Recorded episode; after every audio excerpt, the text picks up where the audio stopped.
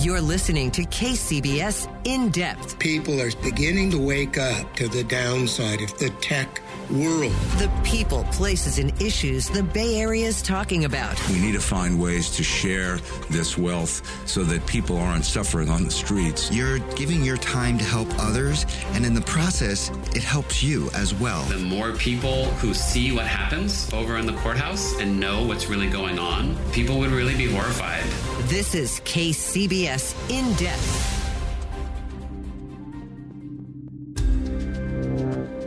In the face of this pandemic, much of the Bay Area is sheltering in place, but for those without a home, that's simply not possible. We're far away from uh, any kind of medical help, so yeah, we're kind of scared here. For months now, advocates and activists have been raising alarms about the special dangers faced by the Bay Area's homeless residents. If this is broken out in these camps, you don't have to be a CDC official to tell you the outcome of some of this. In fact, a lot of work has been done. Hotel rooms have been secured, shelters have stepped up social distancing, health workers have been deployed to encampments. But in the face of these historic risks, will all this work be enough?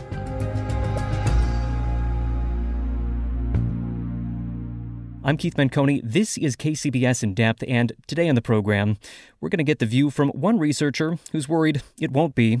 Her team just released a study applying some science to these questions, and based on their findings, they say that our efforts to protect this vulnerable population need to be ramped up dramatically. That researcher is Coco Auerswald. She's a professor of community health science at UC Berkeley's School of Public Health, whose work is oftentimes focused on the health challenges of youth homelessness. Uh, she's also the lead author of this study. Professor Auerswald, thanks for joining KCBS in depth. Thank you so much for having me, Keith. I'm thrilled to be here. Absolutely. So, as we just mentioned, uh, there is an awful lot of work going on. Uh, there's the hotel rooms that are being used to shelter individuals.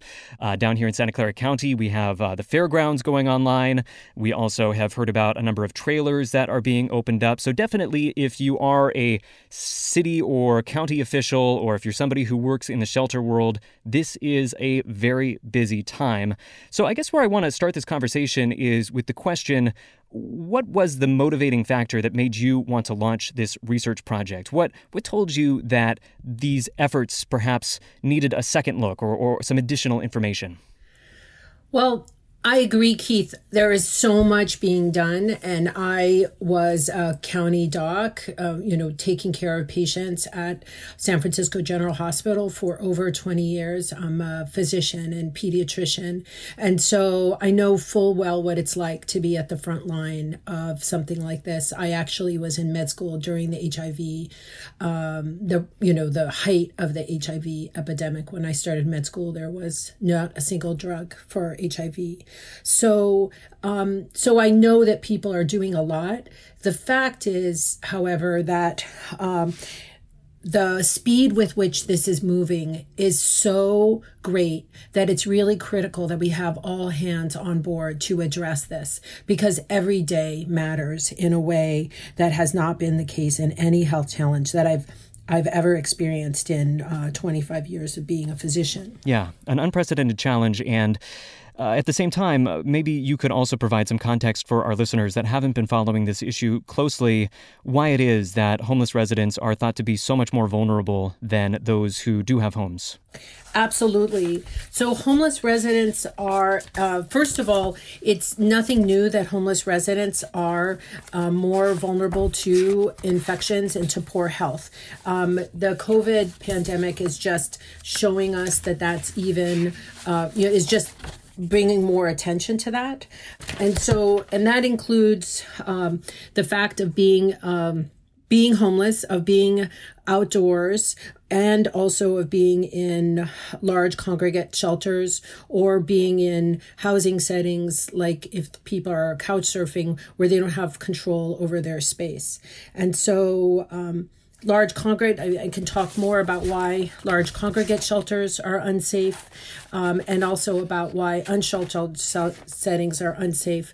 But both of those are settings where people experiencing homelessness cannot practice social distancing. And so, because they can't practice social distancing and because they can't reduce the chance of transmission of infection, to themselves and from themselves to others, they are more likely to get sick and they're also more likely to maintain the infection in our community. Right. And uh, just add on top of all that, the uh, higher prevalence of underlying health conditions in this population that makes folks even uh, more vulnerable to illness. Now, uh, your report looked at a lot of different factors, including the risks within homeless shelters, the risks for people living on the street, reviewed all the relevant science, and it also came up with uh, a number of different recommendations. So I was hoping we could tick through a couple of them. You've already alluded to them in a couple of different ways, but uh, maybe we could start with uh, something that may be surprising to some folks. Uh, you feel that there is a great deal of urgency in getting as many people as possible out of congregate shelters, that is, shelters where many people are uh, living in close proximity to one another. Why, why is that urgent to you? Uh, while, you know, at the same time, counties are opening up some some congregate shelters to get people off the streets. Yes, I think getting people off the street is really important, but it's also really important to get people into settings that are safe. Um, so there are some limitations to the guidelines that were initially written um, by the CDC. Talking CDC. about the CDC guidelines? Yes, and adopted by others. And so those limitations have assumed a few things. One was that the majority or most people were still uninfected, and two, that maintaining a distance of six feet was um, adequate and that we could keep congregate shelters safe. The fact is that now um, it's unlikely in the Bay Area that there are any shelters that aren't affected. And uh, once a case has come up in a shelter, it means we're already a few weeks behind in protecting the folks in that shelter. So, um, so unsheltered populations are infected and the conditions under which people are living in shelters are conditions that not only don't keep them safe, they actually increase um, their risk. So, our um, there are very good data looking at the spread of virus in the air, and so this isn't really a question of a political opinion. This is a question of, as a, an epidemiologist colleague of mine says, it's just the laws of physics, uh, not the laws of society. And so, um, the aerosol spread and the droplet spread of the virus goes from um, the droplet spread goes about um, a shorter distance, maybe six feet to 10 feet, but the aerosol spread, so that is the spread of the virus not attached to any water molecules, goes out to about 28 feet. And um, because you can't staple masks to people's faces, that means that those indoor areas are going to be unsafe pretty much no matter what measures you make. And so that's why we say that people need to be um, in rooms with walls and doors so that um, they can be protected from other folks who are infected and so that they will not infect others. Um, and the other thing is that we didn't understand when these guidelines were first put out. I think it's hard for us to realize how much we've learned in the last four weeks, but we didn't realize the degree of uh, asymptomatic spread. And so the idea that we can check who's safe by doing screening is unfortunately untrue. And as each day goes by, we're realizing more and more how much asymptomatic spread takes place. And so that means that we need to really change our paradigm. And instead of thinking about putting away folks who are infected or sick into hotels to protect everyone else from them, what we need to do is put everyone in hotels, including people who aren't sick and actually take the people who we know to be infected, we know to be positive, to be in probably congregate like field settings where it's not relevant that they could infect each other. So they could be monitored and cared for, and um, we could prevent rapid advance of disease for the minority of folks who do get sick. All right. So, a lot of interesting points that you're making right there. I want to dig into a couple of them real quick uh, in just one second. But first, want to remind listeners that you are listening to KCBS in Depth, our weekly deep dive into the events and trends shaping life in the Bay Area and beyond. Today on the program, keeping homeless residents safe during a time of pandemic. We're speaking with one researcher who says our current efforts are not up to the task.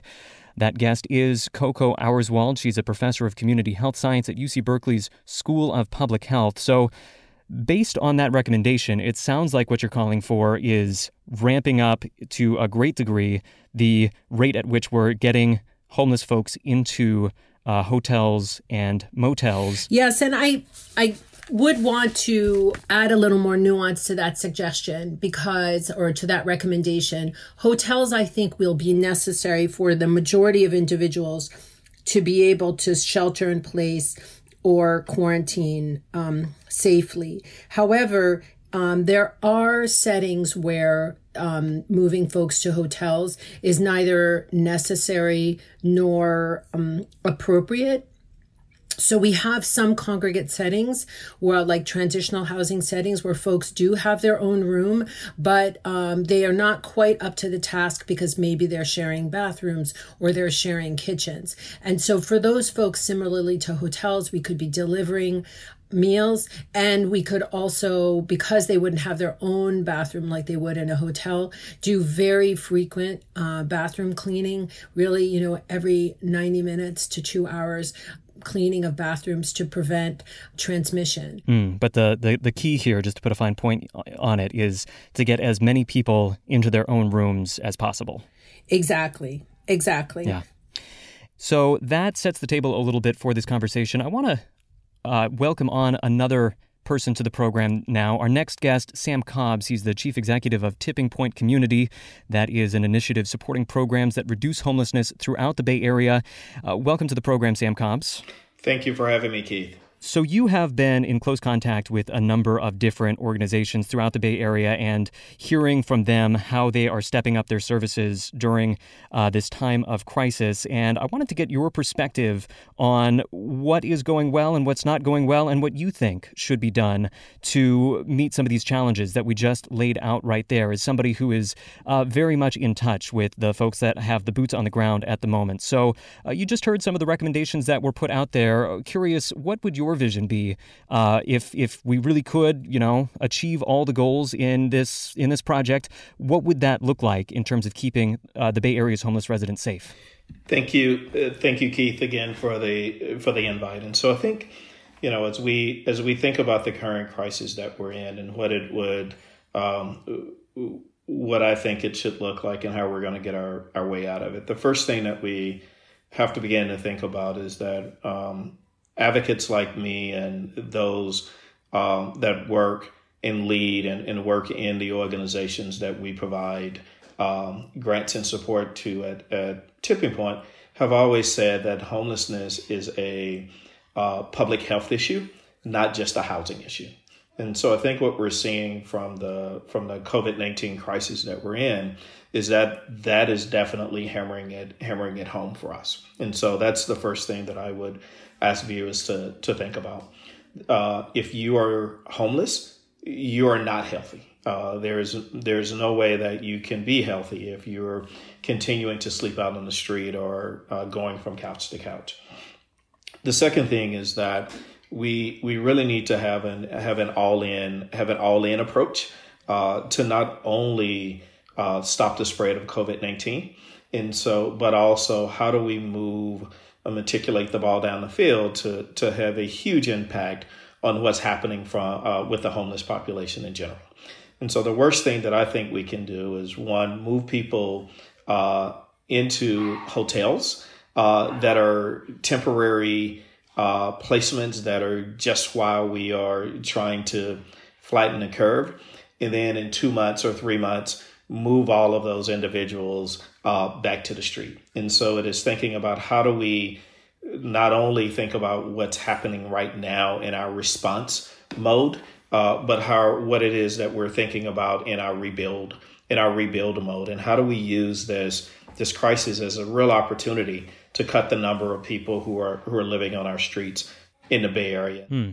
And so, Sam Cobbs, uh, when you hear Professor Auerswald talk about the ramp up in the effort to get more people into hotel rooms, it sounds like you have some reservations about uh, sending a lot more people that way. I mean, there, there, there is a little bit of a disagreement in terms of how this work should look. On the one hand, you have uh, some folks that are saying you got to get the people off the street as fast as you possibly can, and even if there isn't the supportive staff in place to help them out, you know, the, the health crisis is so urgent that you just have to send them anyway.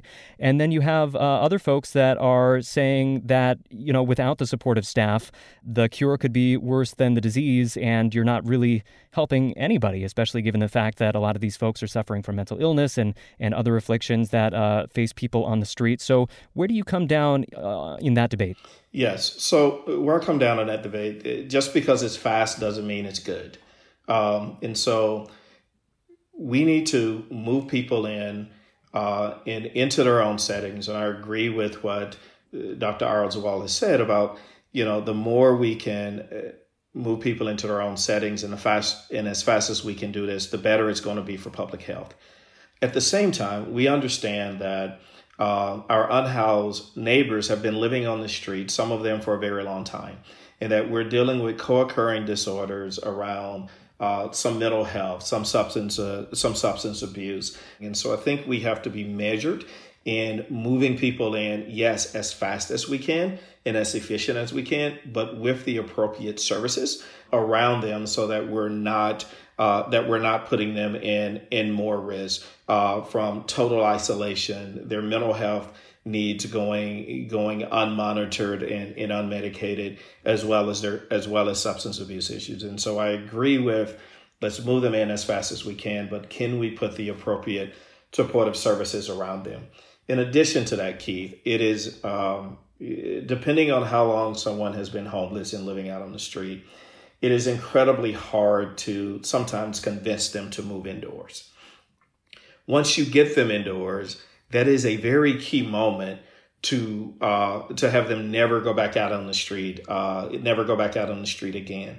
And just moving people in without the supportive services, without the counseling, without also thinking about what happens at the end um, at the end of this, we miss a key opportunity uh, to move that person into permanent housing. And so, one of the things that we are pushing and promoting at at Tipping Point is let's do more of what we call kind of scattered site housing, a scattered site housing model that has a mix of public and private dollars uh, to move people into permanent housing. Uh, with supportive services around them, there are vacant. There are as many vacant apartments uh, right now in the Bay Area. On some level, that we have um, vacant hotel rooms. And so, if we can use a permanent approach versus a temporary approach, that will help us solve our issues both from a public health perspective right now as well as a long term homeless perspective. All right, let's uh, pick up a couple of those points in just a second. One last time, though, I want to remind our listeners that they are listening to KCBS in depth. Today, we're taking a closer look at the efforts to keep the Bay Area's homeless population safe during this pandemic. We are speaking to Coco Auerswald. She's a professor of community health science at UC Berkeley School of Public Health, as well as Sam Cobbs. He once again is the chief executive of Tipping Point Community, an initiative supporting programs reducing homelessness throughout the Bay Area. So, turning back to you, Professor Auerswald, you heard a couple of the points that uh, Sam Cobbs was making there. I'm wondering if you could take on First of all, the resource constraint. And we've been hearing this not just from Sam Cobbs, but obviously from a lot of local officials as well, saying that they're moving as fast as they can and they're trying to ramp up these services and these hotels and all the different uh, methods of keeping homeless people safe as fast as they can. But, you know, this is this is a very difficult challenge and we're working in uh, very time cramped uh, conditions. What do you make of the resource constraints? Do you think that it is possible to get as many homeless folks into hotels as you'd like to, given these constraints? I think that uh, California showed the way to ending HIV. California has made dramatic advances um, in very difficult to solve problems. Um, and we have the solution to this. It's not rocket science. And I actually think that we can do this while addressing the concerns that um, Sam brings up. And, you know, as we mentioned to you earlier, Keith, I've known Sam a long time and have tremendous uh, respect for him and the work for the tipping point community. Um, I think we have to get out of certain mindsets in order to move forward. And there are some bottlenecks that we've artificially created that we don't need to have. So one is the bottleneck of focusing on the sickest folks, the, you know, stereotypical folks who are, you know, partially unclothed, uh, you know, screaming in the street, not connected to reality. Um, and those folks are in the minority. Um, so nationally, the majority of people have been homeless for less than a year.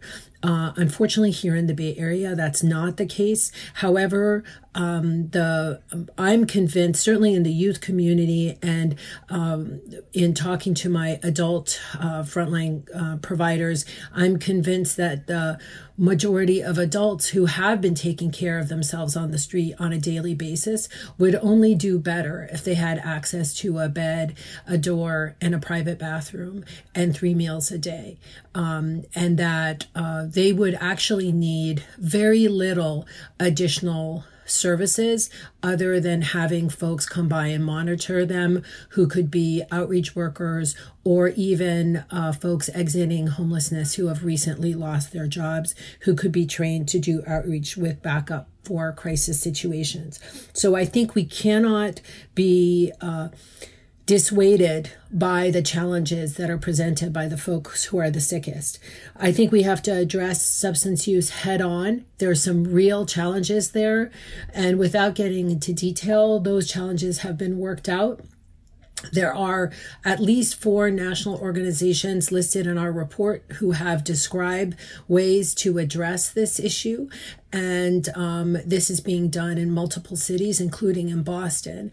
And I would argue that the cost of not doing that is, in fact, more uh, more dangerous, both in terms of loss of life and in terms of actual um, financial cost. Um, so, just like with HIV, where we hesitated about what we really needed to do to address the behavioral and structural factors and wanted to focus on the medical factors. Um, like testing or meds or uh, vaccines, we lost a lot of valuable time. And so I think we need to do both, and uh, we won't um, we won't be able to address this um, otherwise. Mm. Well, uh, turning things back to Sam Cobbs with uh, Tipping Point's Community, wondering if you could give us any perspective on the pace that this work is taking place at uh, right now in terms of just how many people are being moved into these more safe single room shelters. Yeah, so so Keith, uh, in San Francisco alone, um, the city is estimating and has actually gotten um, 8,000 hotel rooms for, for homeless. But if we're talking about 8,000 hotel rooms, and if we're moving in 100, uh, 100 people per day, which is essentially what San Francisco is doing right now, even after even after 10 days, uh, you only have a thousand people. You only have a thousand people in, and so just the massive scale of what it is that um, we're trying to do, that the providers are trying to do, that the city is trying to do, it is this is is just a huge scale. And so when you're talking about moving in uh, as someone who has been on the front lines and been a provider myself and working with those who are homeless and those who are formerly homeless, just the amount of coordination that has to happen to move in 100 people uh, to make sure that their stuff is safe, to make sure that they're safe, uh, is a huge is a huge undertaking.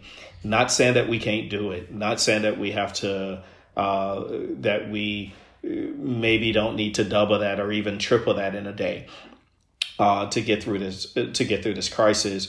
Um, but it is a huge undertaking. It is a huge uh, it is a huge scale. And the final piece on that, which is one of the reasons we've started a project with City of San Francisco, is we already had as we were talking about layoffs in the Bay Area and people getting and, and people getting laid off and their hours getting cut. Well, when it came down to homeless providers and homeless services, they were already dealing with a with a worker shortage uh, that we didn't have enough staff to provide um, adequate services for all of the homeless services that we already were providing in the city. And so that's one of the reasons why Tipping Point has partnered with uh, the city of San Francisco and hired recruiters to go out and to hire and then train um, people to come in and help us uh, with this huge undertaking. So I think those are the types of things that we're doing. I think just like with anything else, when you start to do it, in the beginning is going to be slow. Um, but as you get more experience doing it, you're going, it's going to pick up. Uh, but I think the, the urgency of this, of this issue that we're in, the urgency of COVID, that I want to make sure that we're going as fast as we can possibly go, uh, but not too fast where we're putting people at greater risk. And so there's a there's a needle to be thread there. Uh, and depending on who you are, where you come from, what your perspective is, um, you we may not always agree on how fast is too fast, how slow is too slow uh, as we go as we go forward. But what we do agree on is that it is much better to be inside than outside, even when there isn't a pandemic, and that uh, the more people that we can get inside in the right conditions uh, will help us not only ease this pandemic, but begin to cut our the number of our homeless or unhoused neighbors uh, in our communities as well. So, if, if you're skeptical about the the pace that we can ramp up uh, some of this this transfer work, just given the uh, staffing constraints that we have, are there any uh, better near term projects that we could be taking on? Are there are there any other steps that you think we could be taking right now that could address uh, some of the immediate health concerns that we've been talking about? Yeah, and again, I think thank you, Keith. I think the the best thing to do is again, everyone, you're you're much better off when you are inside um, versus outside. And so, but we also have to, uh, I believe, an, an all in approach to it. And so that what is it that we can do for the different uh, diverse populations that we have? And as as Coco said, there are some um, that we're definitely going to need to move into hotel into hotel rooms so that they have um, the the sanitation, the bathrooms, all of the things that they're going to need to stay healthy. There are others who, uh, as Coco said, may be able to stay in small congregate in small congregate settings, and so are there other small congregate settings that we don't that we haven't necessarily opened up yet that we can actually do? The other piece of this, Keith, is is not only just from a from a staff perspective, as, as with everything in our society, some things come back to money. And so when I am pushing for, and when Tipping Point and its providers are pushing for a much more permanent solution that we can do permanent as fast as we can do temporary, the issue with that becomes money.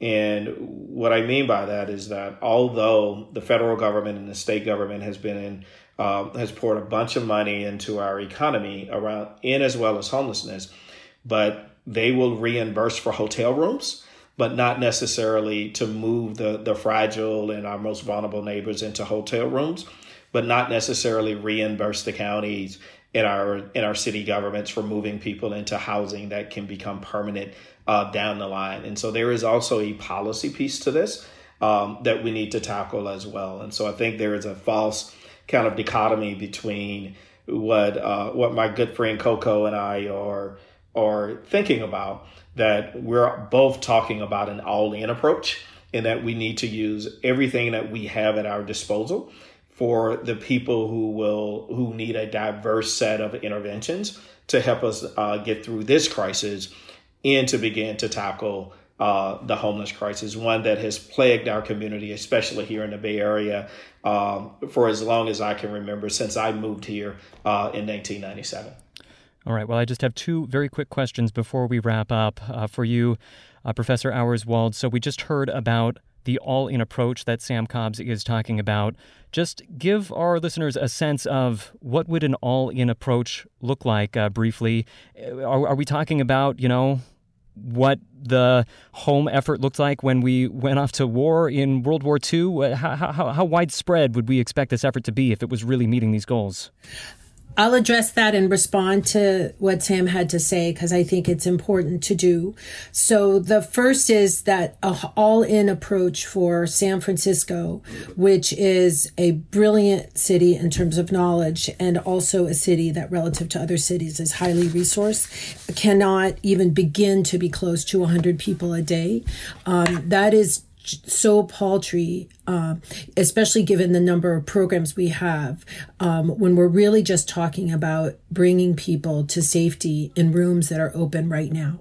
So I think that that should be ramped up to closer to 500 or 1,000 a day. And I think that can be done by not being focused on deservedness and by recognizing that every human being needs to be protected for their well being and for ours. Um, because if people stay infected and vulnerable in the community, we will not be able to release shelter in place. Um, so we have to ramp up massively. The other thing is that we need to understand as a community that actually the current system we have is the most expensive system possible. So the idea that it costs us between $750,000 and $1 million per young person uh, who we leave on the street in their lifetime in social costs so for the 1,200 youth who are on the street tonight in San Francisco, and that's pre COVID, so it's probably higher now, it costs us $1 billion in their lifetime to not address this issue. So just in terms of the extra ER visits and the uh, ER extra visits, food donations. social costs, lost taxes. Um, it's better for all of us that all these young people become tax-paying citizens. And I think also there is a there I I disagree as a physician in public health that um, that we are as a community putting people at risk by putting them inside. Um, I think it's, and I recognize the concerns about overdose, etc. But the the population level risk, the the uh, the risk to us as a community is higher. And I think Sam also was saying this if we leave people outside versus inside. There's absolutely no doubt about it, regardless of the level of staffing for the vast majority of those people. So I think we have to stop getting stuck on um, you know the perfect being the enemy of the good and i also think that i think it was someone told me this morning churchill said don't waste a good crisis if we don't harvest just like sam is saying the silver lining of this by recognizing that by putting a large population of folks at risk, we're going to hurt our own health. Um, it will be a mistake. And there are, um, even though we're seeing folks in Asia uh, and pointing to them as being super successful, they're seeing that their most marginalized populations who are living in a situation similar to shelters have actually caused them to um, back up on their options, has caused them to have another spike um, a second peak in infections has caused them to have to stop to start sheltering in place again because the needs of that population was of their most excluded folks was not addressed. So we have to do this for them and for us all right. Uh, really important perspectives that we got from both of you. I think, uh, given the timing, we're going to have to leave it there. But uh, we do thank you both very much for joining us today. We were speaking to Coco Auerswald. She, one last time, is a professor of community health science at UC Berkeley's School of Public Health. Professor Auerswald, thanks for joining us. Thank you so much for having me. And thank you to Sam. It's lovely to see you and hear you. And uh, yeah, of course, we were also joined by Sam Cobbs, the chief executive of Tipping Point Community. Uh, Sam, uh, you raised a lot of good points about how this could potentially lead to a lot of people staying in permanent housing. So uh, I hope in a few months we'll be able to have that conversation and you'll join us for that one as well. Yes, definitely. Thank you, Keith. And uh, Dr. Coco, is always great to talk with you. Thanks to both of you one last time. And thank you all for listening for KCBS and In Depth. I'm Keith Menconi. Be well. We'll see you next time.